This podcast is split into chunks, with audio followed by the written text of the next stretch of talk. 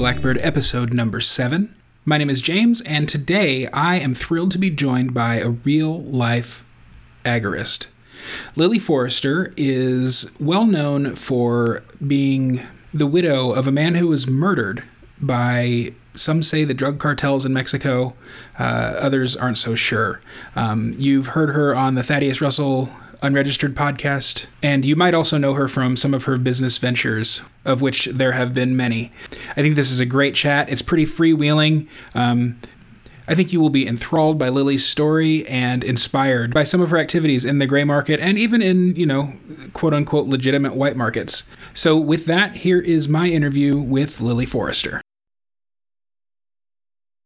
All right, Lily, thanks for joining me today. Thanks for having me. It's good to be here. Yeah, for sure. So I first heard about you. Um, actually, it was after a pretty traumatic time in your life, uh, and I'll let you kind of tell the story. But um, I was at an event with Thad Russell, and he kind of told us what had been going on down in uh, down in Mexico, and he broke into tears. And that was the very first time I ever heard your story. And you've kind of uh, you've kind of put yourself back together and even written a book about it um, in in the years that have ensued since then. So I'd love to talk about that. Why don't you kind of give just a brief intro- introduction or a long-winded introduction, whatever. We've got an hour, uh, just sort of about you and who you are and uh, how kind of people have come to know you. Well, um, nobody knew who I was at all until about five years ago, which is when I moved to Mexico. Uh, I moved to Mexico illegally. I'm still here illegally. Um, running from cannabis crimes it was like all together it was in a corrupt area and they threw the book at me and all together it was like if if i was to get full full sentence for everything like 20 years just for weed no no no victim to the crime mm. so um i grew up with a really unconventional childhood and both of my parents were agorists and my mom was actively on the run for about seven years of my childhood so when I got arrested, it was not at all far fetched for me to be like, okay, well, we're going to Mexico. Fuck, fuck, sticking around for the court date. I'm not spending another second in jail. If there's one thing that I have in common with my mom, it's that we hate jail. We hate being locked up. Sure. I think that's I think that's a human thing though. Yeah, that's uh, reasonable. but we came and we moved to Acapulco and we lived in Acapulco for three years and then the murder happened. And there are a lot of things that led to the murder. Um, can you t- can you tell us who the who was murdered? It was john galton um, or as you all know him as because lily forrester isn't my real name anyway. It's um it's the name that i chose when i went on the run because well i just figured if i was going to blog about it i should probably at least change my name. Sure. Um seems to have worked so far. But he went by john galton which was a play on john galt um, and yeah, he ended up getting killed in front of me, and my best friend Jason was shot, and that was a whole whole ordeal. Um, but yeah, it was basically like I was I had to go into hiding for a long time after, and the only thing that kept me from fucking basically from fucking killing myself was crafting and making things, and that's basically what my book is about. That's pretty awesome. Uh, and John was your husband, right? Well, we were, I mean, it was one of those things where like we never did a ceremony or anything, but you don't really get more married than going on the run to a different country sure. together. that makes sense. So uh, yeah. a lot of a lot of a lot of state jurisdictions would uh, would recognize that. I think. Um, exactly. What uh what was it like being raised by agorists? Are, so when you say they were agorists, do you mean that they engaged in black and gray market activity, or do you mean they were actually philosophically like in the lineage they, of? They, they engaged in the activity. Well, the thing is, like my my they were philosophically there, but like because there's no internet in their time, sure. you know, they had no idea of the word agorism.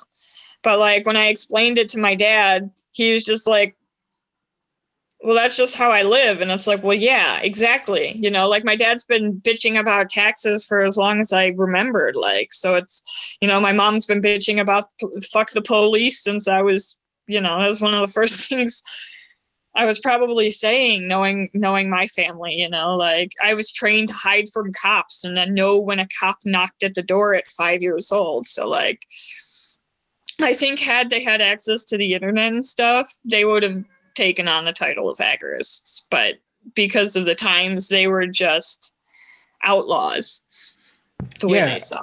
I think, and I think that's way more common than people think. Like, um, Rothbardian libertarianism, the the the suit and tie libertarianism, is pretty new, and you you kind of have to like, you have to you have to read a lot of books and and and come up with a lot of different thoughts for that.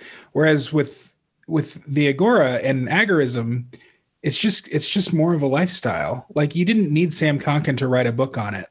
Oh, Well, that's the thing. Like, um, something I learned recently that I didn't know about Konkin was he was before being uh, any like philosopher, political activist, or what people see him as now. He was a scientist. He was a chemist by trade. Mhm. That was what he did.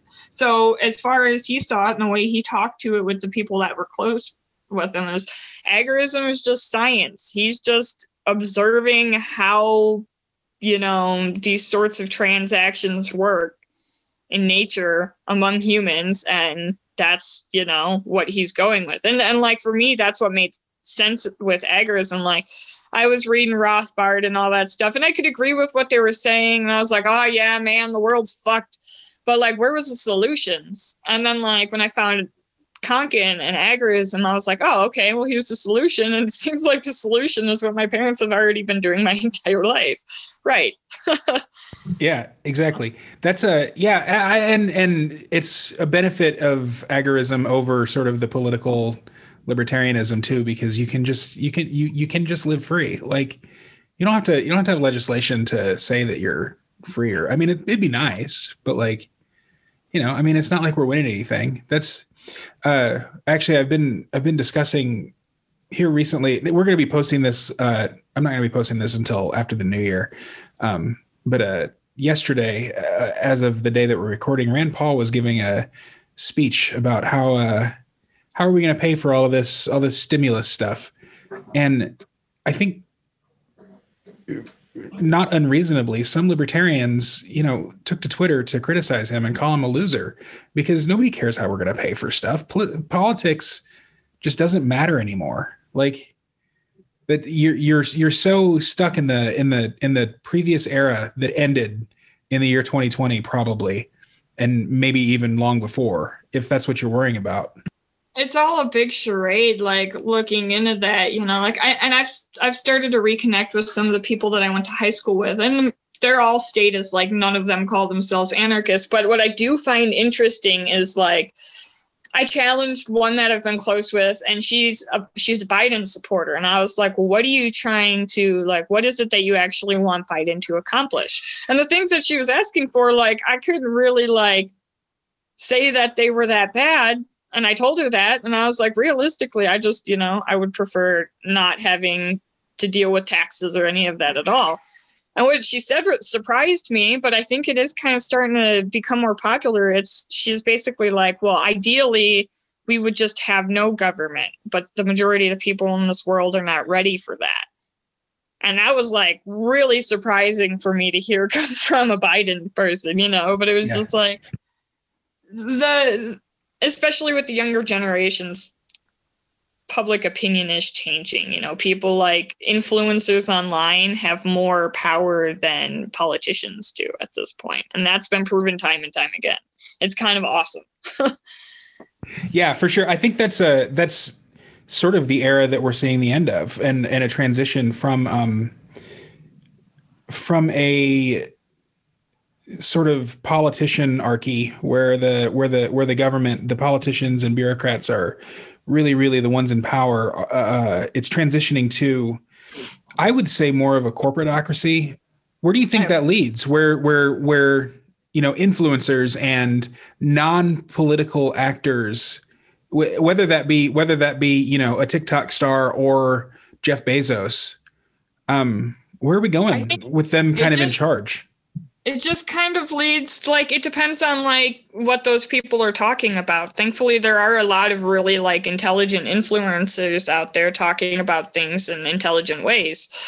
So like i think it's just going to convince more people to opt out of the system you know? Like i'm essentially i call myself like mini influencer and i've already influenced so many people to drop out of the system without even trying. You know, I'm not out there like, hey, you guys need to wake up and stuff, yet I'm waking people up. And it, it feels pretty cool to do that just by living, you know. And I think we're going to see more people just opting out. Oh, wait, I can just live, you know, like two of the well one of the chapters in my book is specifically talking about agorism because it's you know trying to expose people like hey you like to make things you want to make money for them? Well you probably want to keep all that money that you make for them right? You know you probably don't have to deal with regulations right? And i think it's just like things like that that are going to get us into where agorism is just commonplace you know? The gray market and black market is already huge like it won't be long before it's bigger than whatever the legitimate market is yeah for sure i think that uh um i think the more regulated the quote unquote white market or legitimate market or whatever uh gets the more not only just naturally people want to rebel against that, but it becomes necessary to do so to survive. Yeah, like one one benign example is um right now Etsy is banning there's like okay, so there's this business for autistic people like making stim toys things to you know stimulate the body and mind and stuff. And one of the really popular things because autistic people like to chew on themselves is they have these chew toys. They're like necklaces that are like food safe silicone that you chew and you chew until they fall apart and you buy new ones. Well, all of the vendors are you know advertising that they're for 18 plus yet these people keep buying these things giving them to their two year olds and their kid chokes and they start suing these people because of it so now there's a whole bunch of black market like stim toy vendors who are trying to sell their chewy toys still for the people that want them and it's just like why do we have to go through this shit you know, my friend just got her store taken down because of it. And it's like, why? Why? So besides besides selling on Etsy, what does opting out or separating yourself from the system look like to you? It's it look it's a lot of things. For one, it's like refusing to work in the typical job paradigm, you know. So like the only thing, you know, I don't only do the crafting stuff. I freelance for most of my money. And I freelance for, you know, only organizations that I support. So if it's an organization that I'm not really that fond of or don't really have any passion for, I I can't work for them just because it's like, you know, what's the point? You know, why am I going to support something that down the line could, you know, cause problems for people or something or just yeah. be a waste of time, you know, like why would I do that? Absolutely. And I think it's just it takes people looking at their lives and finding ways to be more free. You know, if they're getting paid for stuff they do online, start demanding to get paid in crypto. Start offering a discount to get paid in crypto. You know, you just have to find ways to prioritize opting out of the lifestyle. You know, opting out of the rat race into this lifestyle, I should say. What kind of freelancing do you do? Um, I call myself like a Jill of all trades, and my strength is the fact that like people can come to me and be like, "Here, I need this in four hours," and I'll get it back to them. So that's my strength. But I do everything from transcription to um, podcast editing, now a little bit of video editing, graphic design, writing, and it, it I pretty much do anything that people hire me to do. That's know? awesome. I mean, how do so. and how do people find you, or do you find them? It's been a process because, like, something that I had to deal with after the murder, I realized is for the three years before, my Facebook was primarily controlled by my ex, and anybody that knows him and was close to him knows that he was extremely confrontational. He was always fighting with people. The problem with that is it does put a sour taste in people's mouth when they see your name. So for a long time, I was begging for jobs and I wasn't really getting much of anything. I think because of the stigma of what people thought I was before. And then as I started to come out of my shell more as myself and I was posting more relatable content. I'm I have no interest in fighting with people on the internet and insulting people and stuff. And once people realize that, that that's the true me, I basically it, I get jobs organically. So sometimes I'll message people and you know but sometimes like float reached out to me and they're like hey we heard you do this do you want to work with us so i'm going to start working with them soon and um agorist nexus last year i did a podcast with them around this time. I just did an interview like this and he contacted me later that night and was like do you want to write for us? And now i've been i'm not to the point where i'm basically their web developer because i've been fixing so many problems with the site. Oh, that's So, awesome. Does a um so what about uh like food sufficiency? I know you I know you do a lot of gardening, but also uh you're you're a proponent of carnivore diet, right? Or something like that. Okay, so the carnivore diet, it, it's something that I love because it makes me feel better, but it's also something I have a love hate relationship with it. And I think Jordan Peterson has had the same thing because, like, I saw a tweet from him once that's like, How's the carnivore diet going? Great, but I'm tired of it. And it's been me dealing with that. Currently, I'm on the holidays, so I'm not eating that way, but I'm already not feeling right from eating tortillas and stuff again. Yeah, so I I'm I keto most of the I'm keto most of the time and like we had tacos last night I think because of the holidays and like I just kind of always feel woozy and headachy a little bit. Yeah, it's like it's it's a hangover, and it's just like okay, I'm gonna tolerate this because it's the holidays, but damn it, this is not cool. Um, yeah, that's that's weird. I'm I'm getting to the point where I want to see a food allergy doctor because I'm realizing that the majority of my problems are related in histamine issues, and I Mhm. get lightheaded and shit when I eat the wrong thing. So it's like, uh, I should probably stop guessing and see what specifically is triggering it if I can. Are you still living in Mexico? Yep. How is it is it pretty easy to find healthcare providers like that down there? Um, yeah, healthcare is great down here. Like I've had, a- and it's interesting because a lot of people say like, oh, it's great in the cities, but you don't want to be out in the country. Well, like I almost died from botulism poisoning, and it was some country ass hospital, 45 minutes from my house, that saved my life. So, I mean, you can get like the life saving care that everybody needs is available, even in tiny, small town Mexico. Um, How'd you how'd you end up with botulism?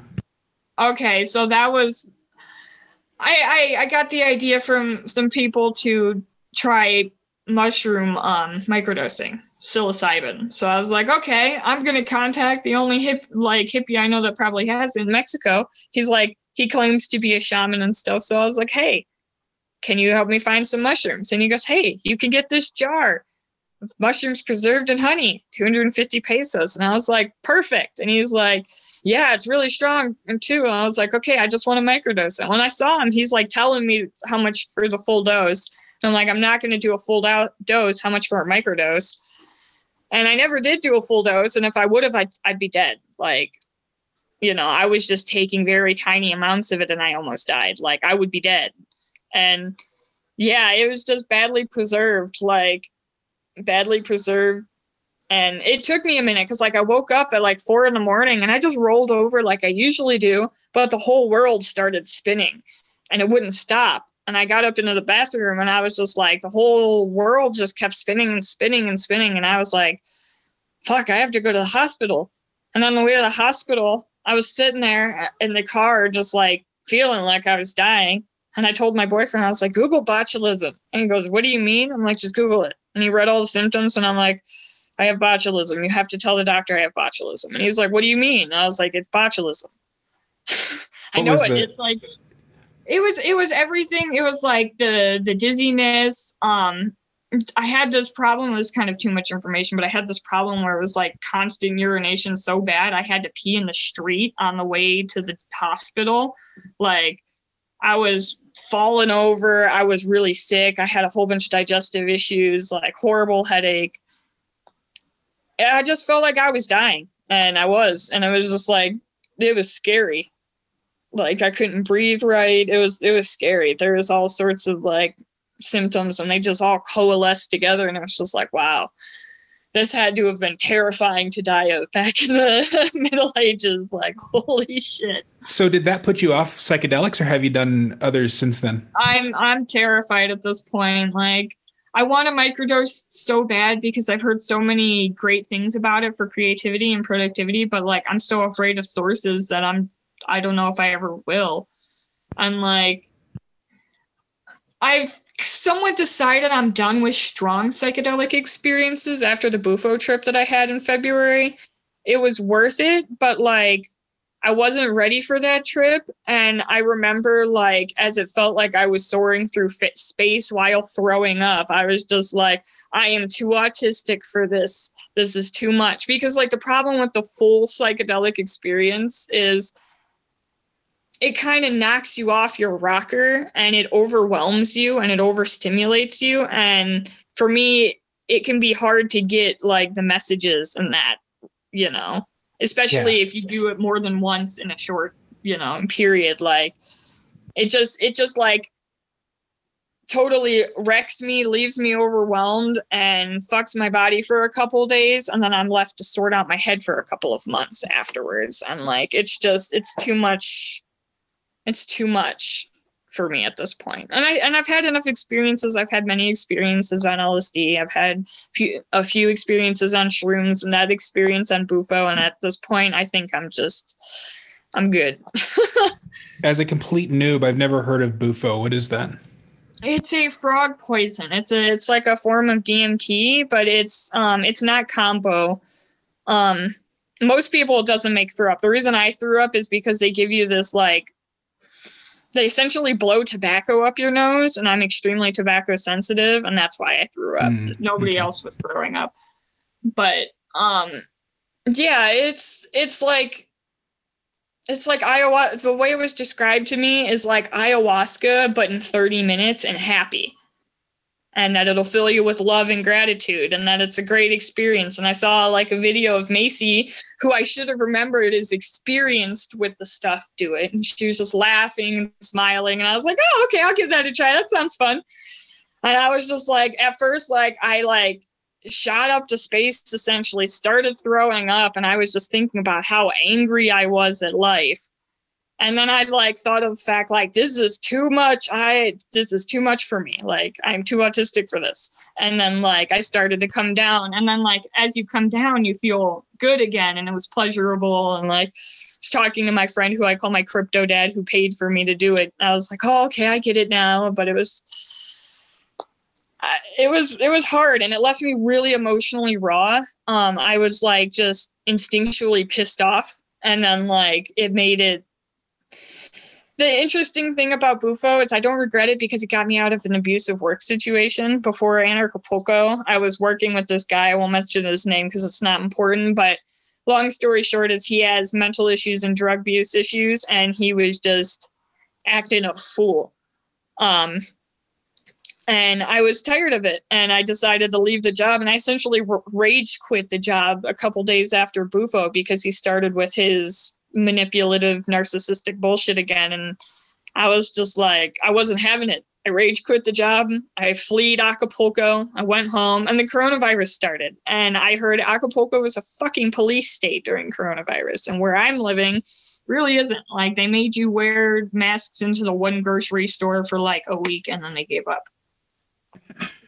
like nobody nobody here was masks. That in and of itself makes me want to move, to be honest. Um so uh, what about this? What about this abusive work situation? Was this another freelance gig, or was it like a full time thing, or? It was. It was one of those things where, like, I was desperate. Basically, I was still dealing with the stigma and not getting mm. enough freelance work. I hadn't proved myself to enough people as a freelancer, and it was getting to the point where I just wasn't making anything. I was barely surviving. And sure. this is somebody who told me for like a year he he's the type of person who makes more really than he should and he was like complaining about um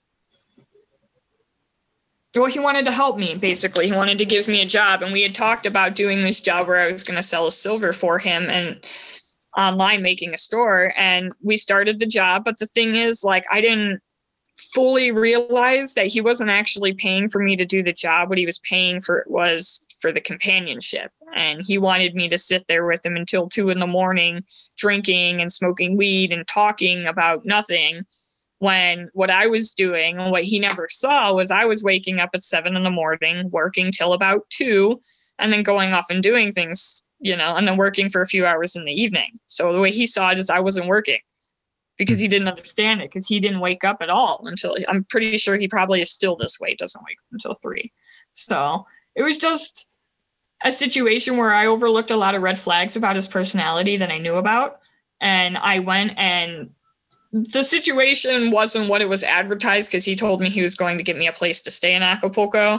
What he meant was I was going to stay in his spare room, which was hell.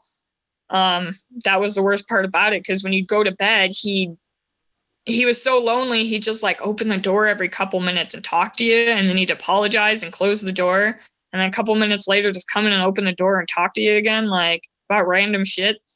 How annoying! Yeah, or, or there was or there was one time where like I like I make dabs for myself and sometimes for friends. Like I'll make them some like they buy the stuff and I make it for them, not for money, just to help out friends. And I did that for him. I made him some dabs. He woke me up at three in the morning. I left when I left, he was playing with the dabs because they were pretty. So he was like treating them like Play-Doh. I'm like, okay. I'll let him have fun. I go to bed. I wake up at two in the morning to him screaming and crying. Not not necessarily mad at me, but mad at himself because he had somehow lost his dabs in the three hours since I went to bed and was losing it. I searched the house for like an hour. I couldn't find them. Next morning, my boyfriend finds them, no joke, in a case of beer in the fridge. Poor guy. And I was just like, okay, what? What? Uh, yeah, it was just like stupid shit like that. And then it became like part of it was like there was no clear expectations or deadlines, but he was acting like it wasn't getting done fast enough. Um, there was also, and he was also at several points impeding the process just by like not getting me things that I needed to do the job and stuff like that. So it was like a whole bunch of shit coalescing together. And then by the end of it, I was just fed up. It was like, look, man, I'm not just here to hang out with you. I'm just here to work. Like, and I left, and he tried to get me to come back to finish the job repeatedly. And I'm just, I decided that no, no money was worth dealing with that. You know, mm. I was trying to get things done. Like, yes, I could have stayed and milked him for more money and shit, but I'm not that type of person. As soon as I realized he wasn't actually paying me to work, I was not interested. Well, and that also helped you launch your freelancing stuff uh, like well, yeah, it, it, like, so. it, it opened me up for so many different things where it's just like I'm so glad that I I went through that experience, but like yeah, it also taught me that I think I am just I think I'm ready to settle down as far as the psychedelics and things are concerned. Mm-hmm. So, as someone on the spectrum, have you noticed uh, other like very strong um, reactions to substances, or has it really only just been that one time? Or well, I've noticed it every time I've done mm. psychedelics, and I just thought that was part of it. It's supposed oh. to be oh. overwhelming, but like I started to notice like tripping with other people that you know, like when I trip on pretty much any amount of like LSD, MDMA specifically, as soon as the drug kicks in, I can't even sit up. It's that overwhelming physically. I just lay on the floor and like there was one trip in in Oregon where we were physically active for a good part of it and like I just remember struggling so much and everybody else was just going with it and I remember like okay but I, I didn't quite think about it. But it's like it's last year, and I didn't think about it really until I was on Bufo. And then I was on Bufo, and I just kept thinking, I'm too autistic for this. Like, this is too much. Like, I can't process all that's coming in. Like, um, and then I realized that was part of what made those experiences so tough for me, you know. Sure. Was how hard they are on the body, you know. Like I would I would end every acid trip with a fucking migraine from thinking too hard migraine so bad I couldn't sleep. So it was like all of those experiences would leave me in that state of mind and state of body. And I was just like, I couldn't understand. I just thought that's how it was. But then I like saw other people faring better and I was like, oh, okay. I'm just sensitive to these things. Right. That's that's fascinating and awful and also just kind of a warning, I think, for everyone. Like I, have I've never done psychedelics and I'm super interested in it. Um, but uh you know, it seems like it's almost hit or miss um, whether you're going to have a good or a bad experience. And well, the thing with the the thing with psychedelics is is you kind of have to surrender to the experience. And if you're not somebody that's okay with surrendering to something you're not you I'm don't know what's going to happen it's it's terrifying. But it is like for me it was useful in that because like i needed it in some regards. I don't think i'd be out of my shell in the ways that i am had i not had my experiences with it. Um, the one thing i will say is if you ever do it make sure um, if you do lsd and mdma specifically those two make sure you buy drug tests beforehand to make sure that they are what you're buying. Um, Hmm.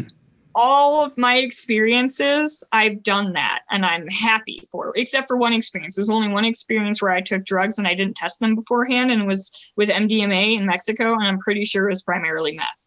I've never done meth but i'm pretty sure it was based off of the effects. But every time like you know like i've tested it and you can go into it knowing okay well i don't know what to expect but at least it is going to be what everybody else has been talking about for years and years and years. Because like when i started doing these things there were a lot of other drugs that were putting people in the hospital. And i wasn't into that. Yeah. i only wanted to get the experience i was getting for it. Was overwhelming enough going through that experience. I couldn't imagine like having the experience of taking acid and it being something else you know i had a friend do that and he was saying he was seeing demons in the walls and shit and it's like no thanks i'm good on that yeah. Uh, hospitals and jails, that's probably places to stay away from. Um, tell me tell me about your crypto dad. Who's that? Okay, so Doug is um he's just he started as a friend. He's somebody I met in Anarchapulco 2016 and he was somebody who followed our stuff online and he moved partially because of our stories. Um he used to come up to our house a lot and after the murder, he drove around with me for like 4 days trying to find my dogs. He went to like four or five different police stations he was going in all these business because I couldn't do it, but I was trying to get my dogs back. So he was trying to help me. And in that, in that process, we essentially became family because, like, right after the murder happened, the majority of people were too afraid to come anywhere near me. They were all being told to stay Yeah. away from me because they were coming for me next and that, you know, that you don't want to be killed in a crossfire. But there were a select few people who weren't afraid of me, and Doug was one of them. And everybody was telling him, like, you need to stop hanging out with Lily. But he was taking, we were going out on adventures and stuff, basically to keep me distracted. But,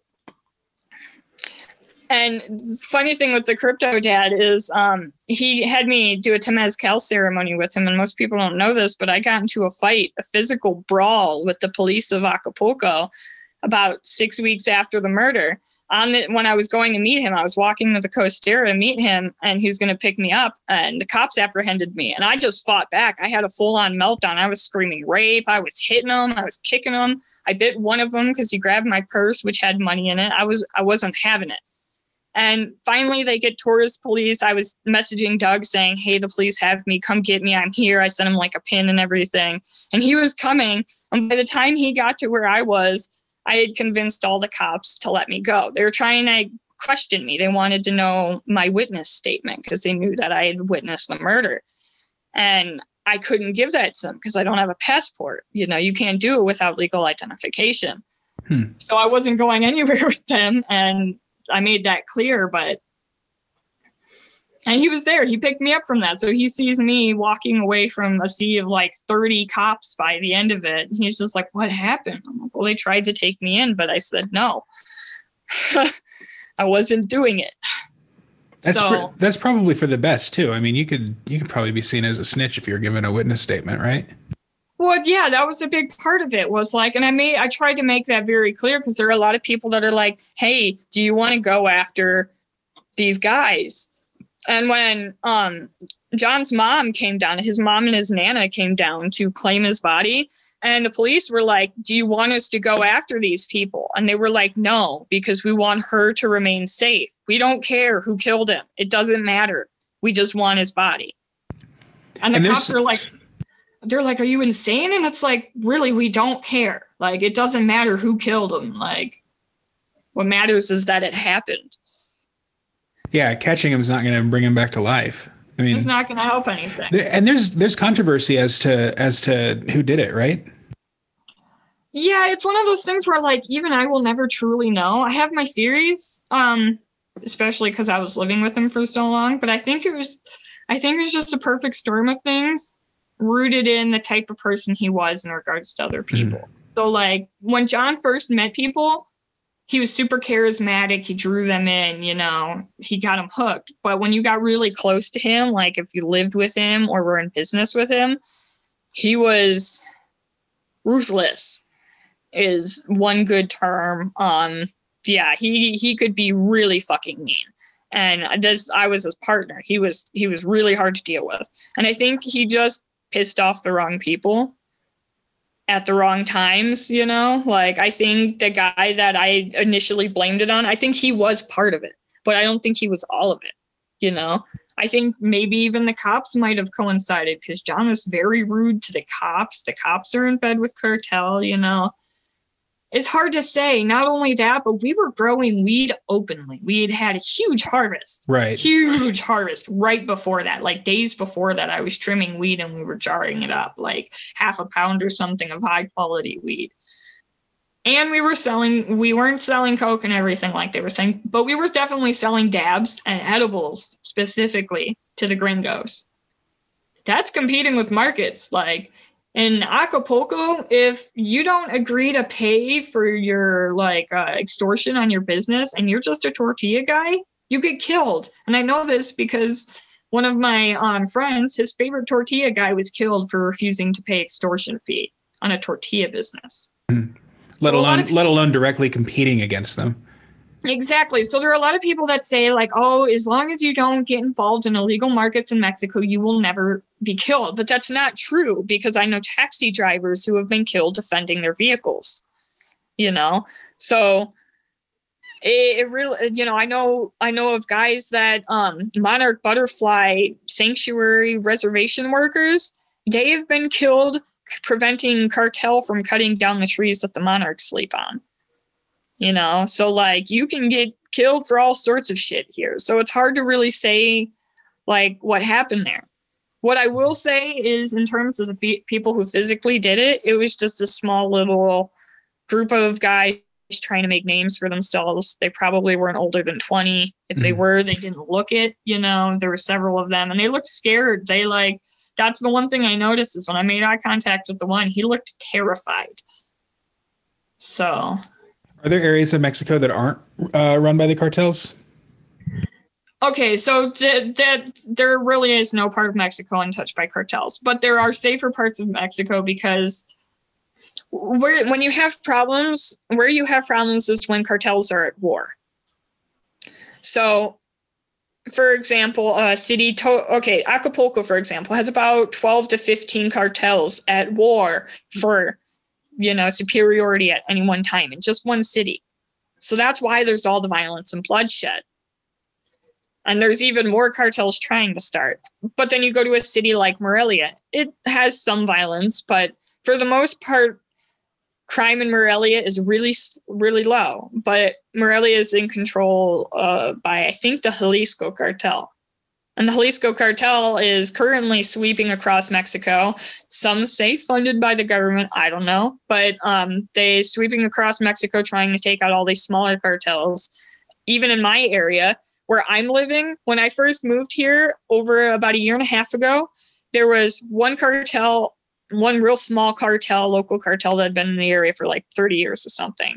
And that was it about a year ago there was this crazy firefight in the middle of the night with grenades and everything that lasted for more than an hour. It felt like i was living in a war movie. It was like half mile from my house that this happened. And that started the beginning of the war. Now there's three different cartels at war in my na- in my area. I'm moving out of it partially for that reason. I've got a drug dealer down the street that won't stop selling drugs even though they keep saying they want to kill him. I don't want to get shot because some dumbass doesn't want to stop selling drugs, you know, in the crossfire. Like, I don't want to be there getting fucking tortillas and get shot at. No fucking thank you. yeah. That seems so, that, that just sounds like something straight off of TV. Uh, although I I live I live in the ghetto. I'm sure it happens all around me and I just don't even know about it. Well, like, yeah, I mean, in the ghetto, after a while, you just kind of like, I mean, shit like this would happen. I remember we were walking down the street in Detroit when we lived there, and we were just walking. We were walking to our friend's house. We were going to teach them how to make dabs with our method. So we had like this shopping cart, literally with filled with weed and butane, because Detroit is the type of place where you can walk down the road with a shopping cart full of weed and butane and the stuff to make dabs without nobody saying anything. And we were just walking to our friends and we hear a bunch of gunfire and we can and it's on the street next to us and we can even feel the bullets whizzing past. And all we could do was just fucking laugh about it and keep walking and hope for the best you know? That's just life for some people. And for a lot of mexico like yeah you know the if if an area has any value whatsoever being avocados or lumber or guayabas or whatever like there's there's always somebody trying to extort it. That's something I've realized is unless you can make your money quietly in Mexico, you're getting extorted. Mm. It doesn't matter who you are. And everybody, I've had so many people tell me to start a official restaurant. I won't do it because I don't want to deal with the extortion. I know I could do a restaurant and I know I could do a really fucking well at it being in Mexico and knowing what I know with food. But I'm not interested in dealing with it. Yeah, let's switch gears from the from the violence to your to your restaurant stuff because that's super fascinating to me as someone who loves to cook. Um, how are you how are you making money as sort of a freelance chef almost? Okay, so that was more in Acapulco than it was here, but there's two ways. The thing with Mexico is like there's nothing saying that you can't have a restaurant in your house. So that's what I did in Acapulco. The reason we had that house on top of the mountain, we couldn't afford that house most of the time. The reason we had it was because we were doing the business out of it. People would come up just to see the view and have the food. Um, there's also very few regulations. There's also the fact that you can set up on the sidewalk anywhere and sell food and nobody will give you shit. I know because I've done it. So like it's more of a free for all, but you will have like in it's not so much like definitely in Acapulco, you'll get extorted, but like it's not as bad in other cities. But eventually, you will have somebody come up to you and, oh, here, I'm going to protect you. A lot of times when they do that, though, they actually do protect, and if you pay, mm-hmm. they'll they'll cover your ass. Like, I have a friend who has a glass, like not glass, but like smoking stuff distribution business, and he got extorted, but the guy is reliable. So when he has somebody that tries to rob him, he calls the guy and the guy takes care of it. So it is that's that's kind of the interesting things like in the right areas and in the right situations these things are like private security more than anything. Yeah. They do well, protect their investments. you, so you said there was there was two ways. So this restaurant you were running out of your house was it just open to the public or was it like invite only? Um basic it could be open to the public but like it was hard to advertise. Um and i was basically trying to make more money off of americans than i would making feeding mm. mexicans. So it was basically like an experience. So i would post various places hey i'm cooking this and it'll be at this time. It will cost a minimum donation of this much money per plate. You can pay more if you want we'll pick you up here because we had to pick them up below and take them up. So we'd give them, and it was that was part of the experience. You know, you'd ride up the hill in the back of the pickup truck, get to the top of the mountain, and then get into this house with this incredible view. And then you'd, oh, okay, and you'd eat your dinner, and you know, that was how we did it. Um, and yeah, and then the other way is doing it on the street. Like you can you can buy a locale and stuff like that, but like the the cheaper ways to do it are out of your house or on the street. And there are all different ways to do it. Like i have friends in la paz that have tacos have a taco truck and they do that and they do well at it you know? So there's not really much regulations for that kind of stuff here. Mm-hmm. at most like maybe you'll park in front of the wrong business and they'll be like hey you're gonna have to pay me this much if you want to park here every day. And it's generally not much so it's a lot more privately done Awesome. Um, so okay, let's talk about your book for the last uh, the last few uh, few minutes of the sh- of the interview. Um, what's the, first of all, what's the name of your book? Um, it's kind of long, but it's stitching my life back together.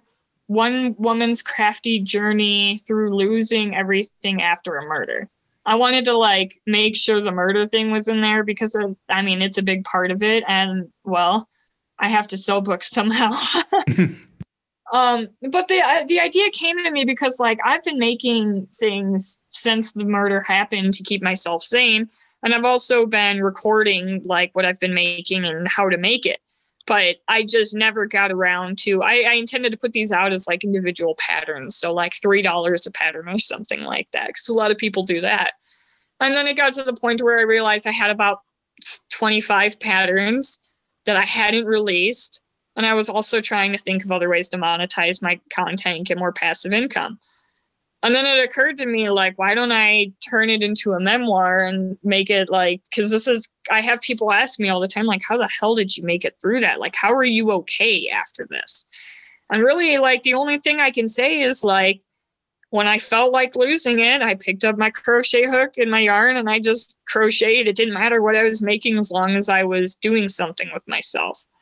And I found a lot of peace in it. And then, like, part of the cool thing about the book was in the process of writing the book, I started my craft business. So, like, that gave me even more, you know, I, I replaced some of the patterns with better patterns because I was just making things for customers that were awesome. Mm-hmm. And so the book is not only like me getting over things, but it also like you can kind of follow the story of me starting the business and how one would even go about starting a craft business, especially when most of your customers are not in the country that you are in because like Mexicans are not well.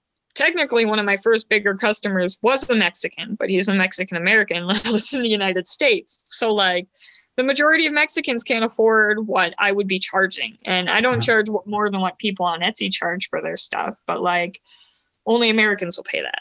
But it's been cool to like show my process and how I got from just somebody who likes to make make things here and there to now I have like a list of orders that I'm working through essentially at, at every time. And as soon as I cross a couple of orders off, I get three more. And that's, it's a cool place to be in. So my hope is that it will inspire people to, even if they don't start crocheting or painting or whatever, to start doing whatever it is that they're passionate about and mm-hmm. finding ways to make money off of it.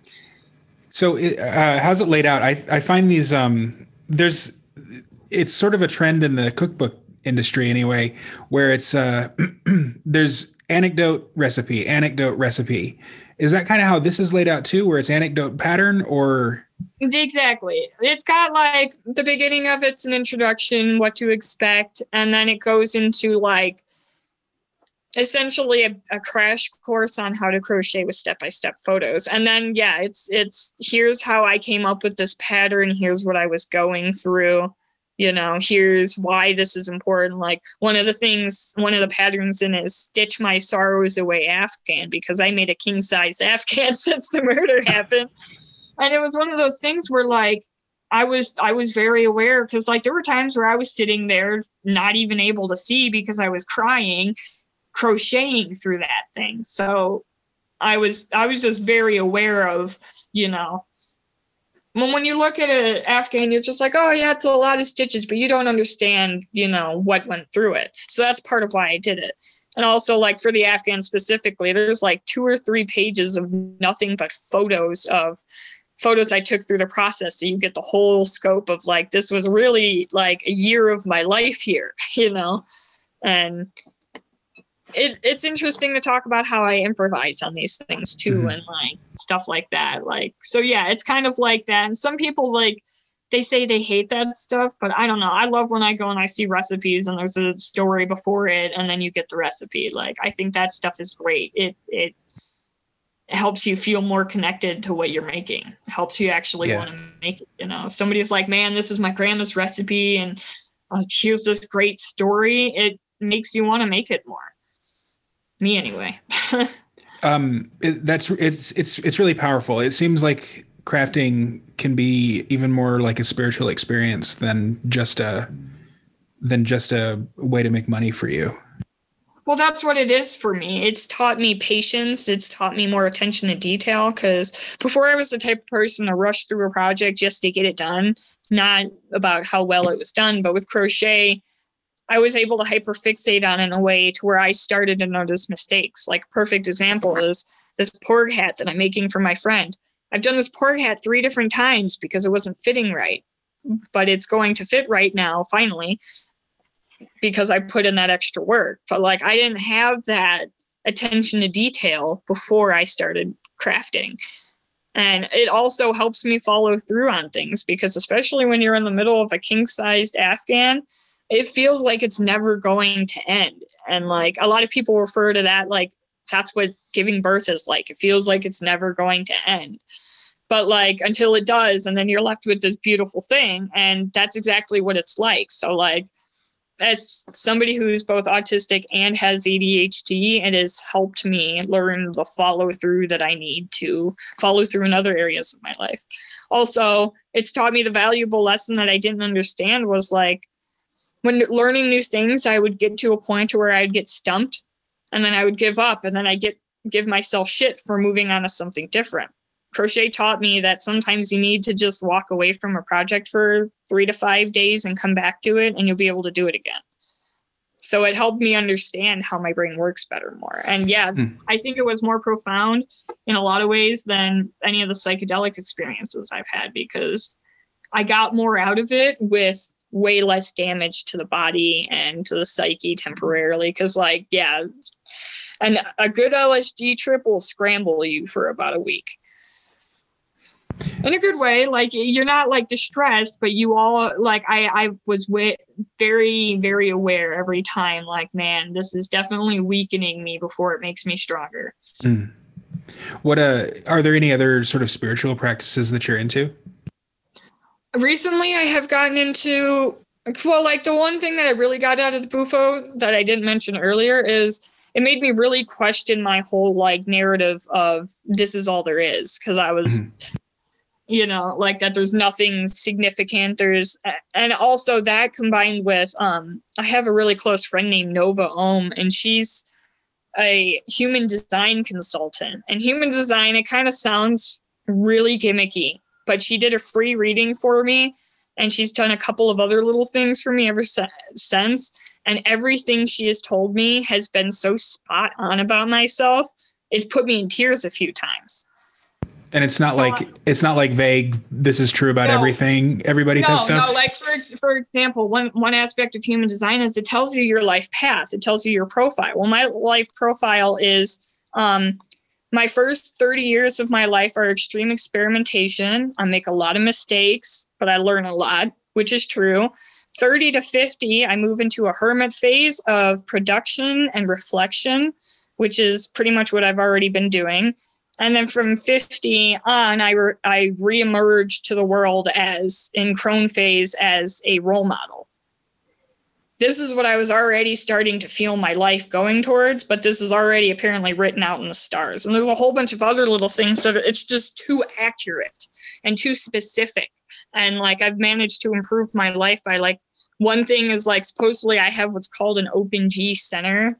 And like that means that I'm incredibly influenced by my environment around me. So if I'm surrounded by toxic people, I become toxic. If I'm surrounded by, you know, artistic, creative, productive people, that's what I am.